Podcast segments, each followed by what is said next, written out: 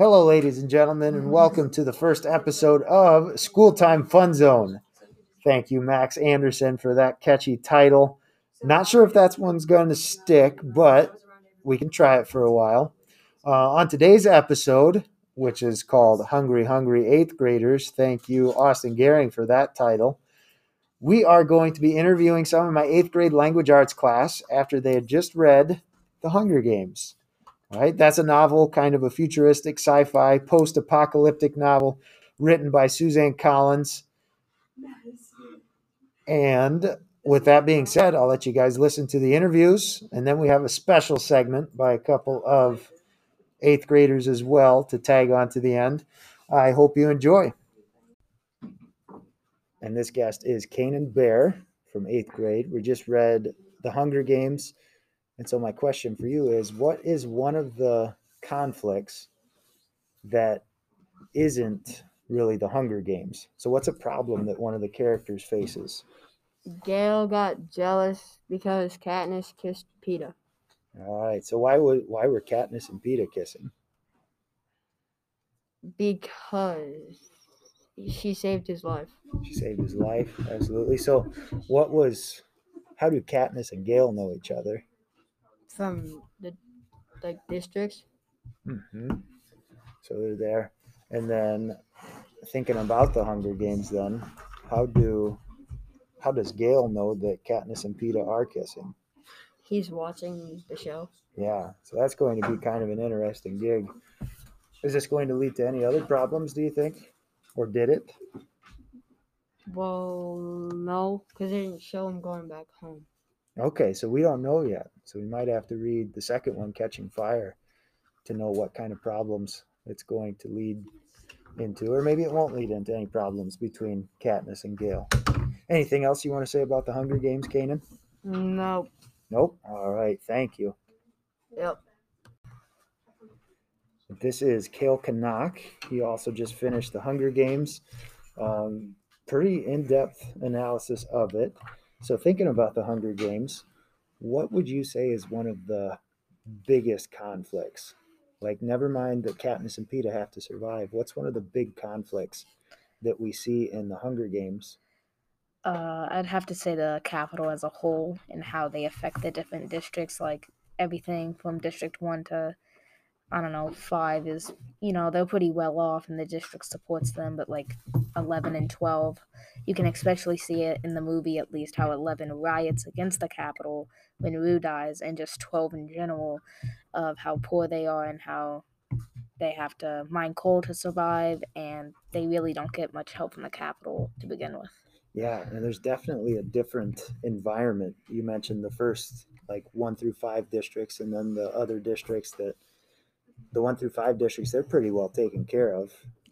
Why would you say? What is it you think that gives them a leg up? That the at least with District One, at least they make most of like the stuff for the Capitol. They're very close with the Capitol and support the Capitol a lot, so the Capitol would be inclined to kind of favor them or favor different people inside of the games. And you could see that with Cato's group, how the you could see that the Capitol and at least the people, not just the Capitol, wanted them to win, the sponsors, because they figured, oh, they're with the Capitol, they have to be the best bet. Right. Yeah. So I would agree with that. That they definitely have a leg up, not only in life, but then again in the Hunger Games. Awesome. Anything else you'd like to say about the Hunger Games? Uh, no. Awesome. Thank you very much. No problem. And now we've got a double whammy interview. This is Drew Ehlers and Brendan Hurley. They also have read The Hunger Games. I'm going to ask them about one of the big issues that we dealt with in The Hunger Games that led to a lot of themes and lessons was survival. So we're going to start with Drew. Why was survival important in The Hunger Games? Because there was a lot of uh, there wasn't much resources around. They had to find your own things, and wasn't just uh, food right there for you. Absolutely. And then too, think about the what was some other danger that Katniss got into that she had to survive. Didn't have like uh like she had a wound, a wound, and she had to get some medi- medicine for it. Absolutely. And it's tough to survive in that situation when you don't have the proper treatment, the proper resources. And now I'm going to move it over to Brendan. So that was about surviving in the actual Hunger Games. What did she have to survive before she even got to the Hunger Games? Um, not a not not a lot of food. Mhm. Her dead father. Yeah, so there are some bigger issues too. Again, we talk about the resources and then dealing with her father dying in one of the mine accidents. What effect do you think that had on Katniss? Is that she's now in charge with her family and has to bring food Yeah, to them and take care of them. absolutely. So that's going to make it kind of tricky to survive. But what does it, either one of you can answer this. How does Katniss kind of take on that role? How does she help herself and her family survive? By go hunting Provides for them. in the woods for Yes. So providing, and by Food. providing, one of the ways she does that is by hunting, without a doubt. So we can. What would you guys say is a lesson that we could learn from Katniss about surviving?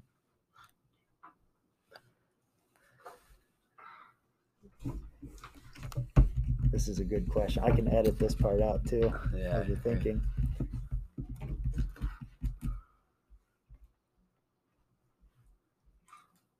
So, what lesson can we learn about survival That, that Katniss may have taught us? is that you need to get resources Yeah, and f- use those resources to get food and stuff I like that. So, yeah, so not only get the resources, but then be able to use those resources the best way that you can, because they don't get a lot in District 12, do they? and use them wisely. Yes, use them wisely. So I like that lesson. When it comes to survival, make sure you can find your resources and use them wisely. Anything else you guys would like to say about the Hunger Games? Not much, Greg. No. That's Mr. Greg to you. Thank you, gentlemen. Sunday. All right, and our next guest is Brian Simmons. So he's here to talk more about the Hunger Games. So we were talking a little bit about one of the big conflicts in the Hunger Games being rebellion. All right, so why do they have the Hunger Games in the first place? because uh, you know the 13 districts rebelled and the reason why there's there's only 12 districts the 13th district was destroyed in the rebellion All right, and now why do they have the Hunger Games? to show to show like we're being generous quotation marks Uh-huh. and uh to like not rebel again or we're gonna do worse yeah, so it's kind of the the Capitol saying, "Hey, we're in charge." mm-hmm. But then we have this, what is it, the 74th Hunger Games, the one that Katniss is in. Mm-hmm. What role does she play in this rebellion? well she kind of you know went against the Capitol you know when we needed Peeta and the berries Mm-hmm. that kind of went against the Capitol like one victor only Yeah, so what would have happened if Katniss and Peeta did eat the, they were poisonous berries, right? uh they probably be dead and we'd only have one book Yeah, yep. And then it would be done. Why didn't the Capitol want Katniss and Peeta to both die? Well, the reason why the Capitol didn't want both of them to die is because you know it was like a public thing, and games are public, and you know that upset people watching it. You know, Right, absolutely. And if people would get upset towards the Capitol, what might happen? another rebellion. Yeah. And have you read the all three books or read all No, or seen just all the the first movies? one. Okay. So hopefully we can read into some more and see Mhm. if that happens at all. Anything else you'd like to share about the Hunger Games? Uh, no, awesome. Thank you very much, Ryan. And now I have Jasmine Schmidt here to talk about her take on the Hunger Games. So you'd like to give the Hunger Games a little bit of a review. Would you recommend this book to anybody else? Yeah. Yeah. So what type of person do you think might want to read this book? Um. Anyone? anyone. So specifically think about a person who likes what might really like the Hunger Games. What did you say? The people who people who like what might really like the Hunger Games. I mean, they like they like like um like Hatchet. They Okay, like they can read the Hunger Games. very nice. So if you've read the Hatchet book, um, the Hunger Games, absolutely. What are some similarities those two books have? Survival. Hmm. Definitely survival. Good. And also another reason that we might want people to read this book because of the lessons that Katniss teaches us. So there's a couple spots in the book. One of them in particular, Katniss volunteers and takes the place of her sister for the Hunger Games. What lesson might we learn from that? That she doesn't she doesn't want her sister to die. Yeah, yep. So that's pretty brave. There's a lot of sacrifice that happens. Um, there's a lot of tough choices that Katniss has to make, aren't there? Yes. Anything else you'd like to say about the Hunger Games? That's a good book and that you should read it. Absolutely. So you heard it here. You should go read the Hunger Games. Thank you, Jasmine. Okay, bye.